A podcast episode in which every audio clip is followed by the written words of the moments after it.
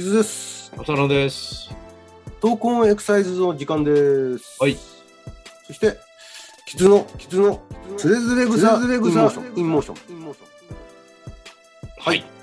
なんかもう言いづらくて。噛みそうになりました。そうです。えーとですね、つれづれ草 in motion、ずっと呼吸をやってまして、まあ、そろそろグランドフィナーレを迎えたいなグランドフィナーレ。それは期待できますね。ええでまあ、今までいろいろとその呼吸にまつわる、えーことをですねネタをちょっと上げてきたんですけどもうん。今日はですねちょっとあの最近見たあの記事で面白いのを見つけちゃいましてそれをちょっと、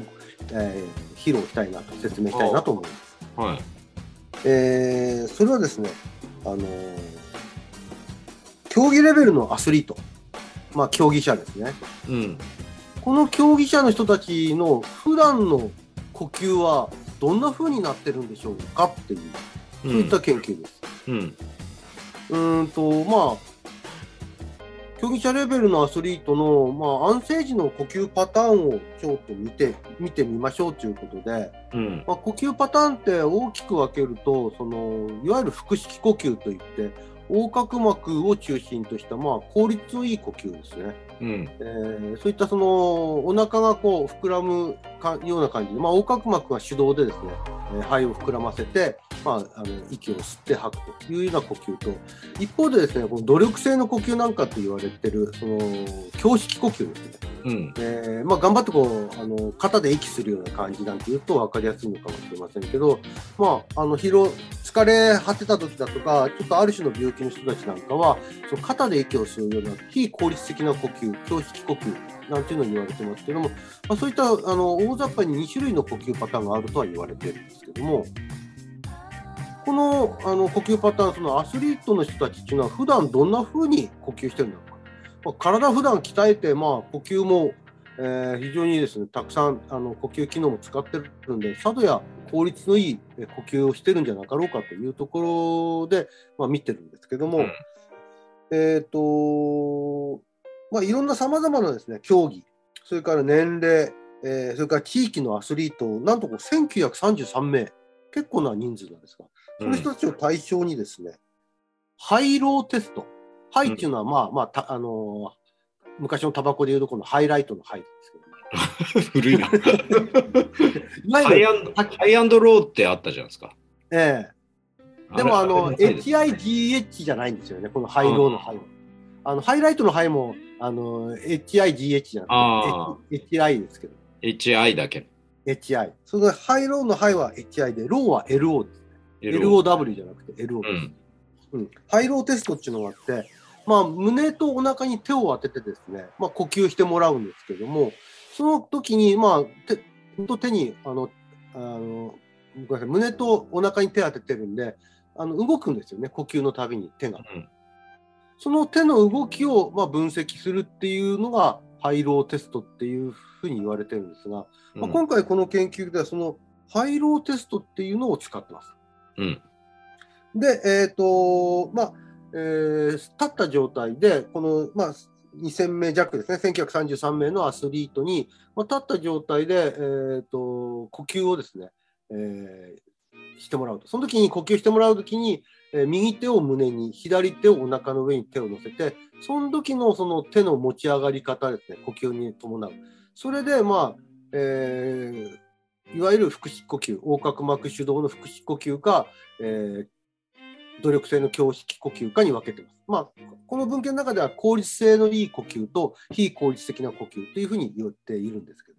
も、うん。その結果なんですが、なんとちょっとびっくりしたことにですね、うん。えー効果的なその効率的な呼吸をしている、いわゆる横隔膜を使った腹式呼吸をしているのは、なんと全体の9%しかいません。1割弱です。1割もいないです。うん。え180人名です。1933名の中で。でも90%が圧倒的に非効率的な呼吸だと。うん。まあ、要するに胸式呼吸的なんでしょうね。胸の方に置いた手があの大きく動くっていう呼吸を安静時にしてるようです。で面白いことにですね、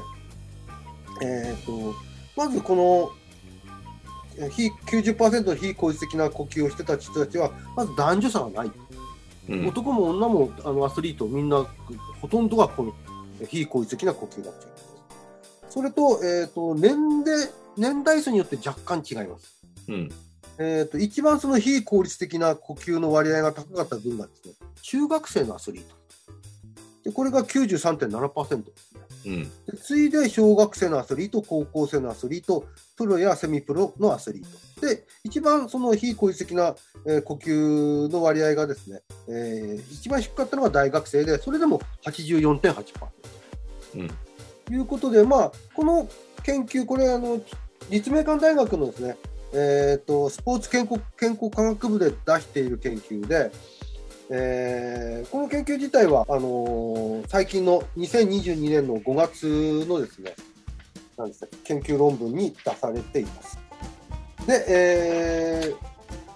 まあ、結論とその時の結論としましてはアスリートは安静時も緊張興奮状態であって、えー疲労が蓄積しやすいというようなところで、えー結論付けてというような研あの報告がありました。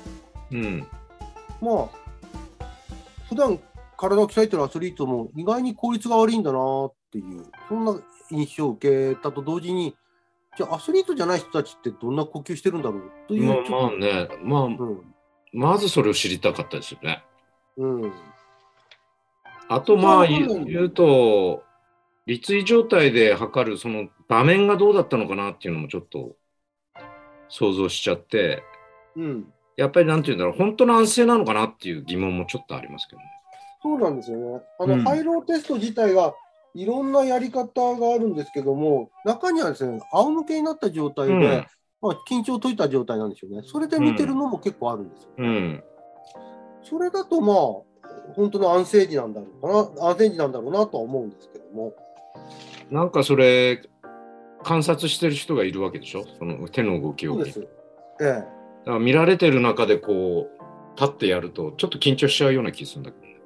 そうですね。うんえーとこの辺ちょっとさっき言えなかったやつが、Journal of Strength and Conditioning Research っていう研究論文のうん。2022年の5月に出されたものなんで、つい最近ですよ、これね。うん。うんあごめんなさい、ちょっと話の腰をって。いやいや。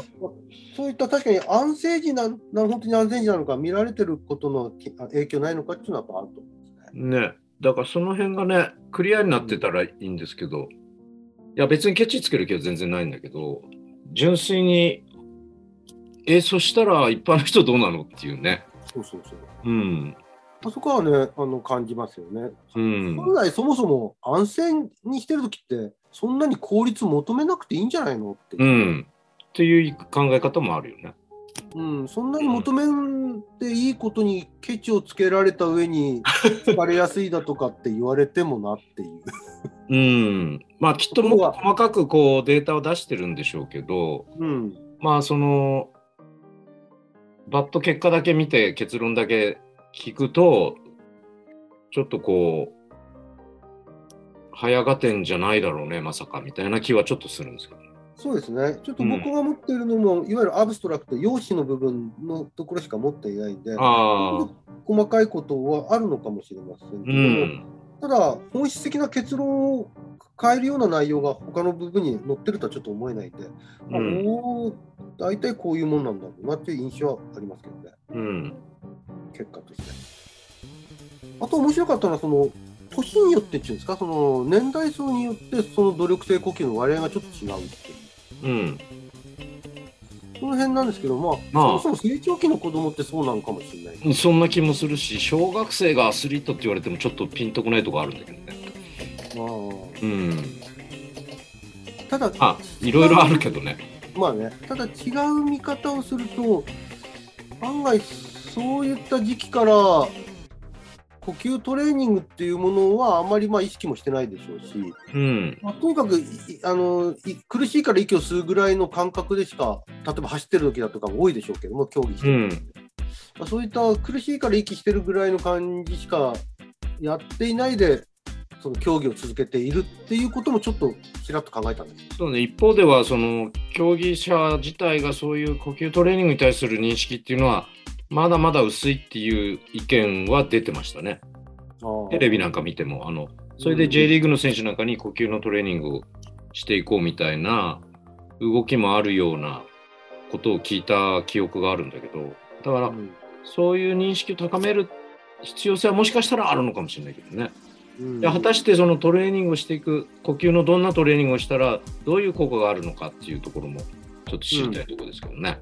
そうですね。うん。まあ、そのとかくその競技ってどうしてもその体作り、まあ、例えばあのジムで体を作ったりあるいはもう走ったりっていったところあるいはその競技そのものゲームそのものを通じてあのやってったりっていうのはあるんだけど何をするにしてもあの酸素が必要なんで当然です、うん呼吸っていうのは常時この特にスポーツ場面では非常に重要になってくる要素なはずなんですけども、うん。そこはあまりこう、なんていうの切り分けて、そこをその注目してトレーニングしてる場面には出くわしたことはあまりないんですよ、うね。ん。まあリラクゼーションっていう絡みでやってるのかもしれませんけど。ああ、呼吸法をね。うん。うん。でも、怪我防止だったらストレッチだとか、まあ、力を強くするんだったらパワーウェイトトレーニングだとかってあるんだけど、一方で必ず呼吸運動を伴ってる、この呼吸そのものにアプローチしてるものって、準備運動や整理運動も含めてないなっていう印象は、うん深呼吸ぐらいしか感じないんですよね。うん。もしかしたらそういったことに対する継承につながってることなのかなと、ちらっと思ったりです。そうですね。うんうん。わかりました。まあ、あのー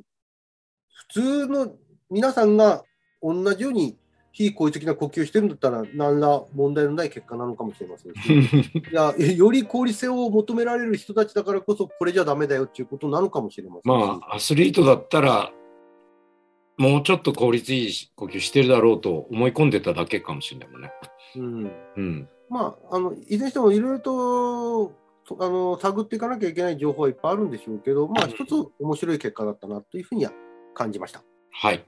ありがとうございます。じゃあ、また、えーはい次回、えー本当にググランドフィナーレを迎えたいなと、もう一回あるわけですね。えーもう一回やります。わかりました。よろしくお願いします。はい。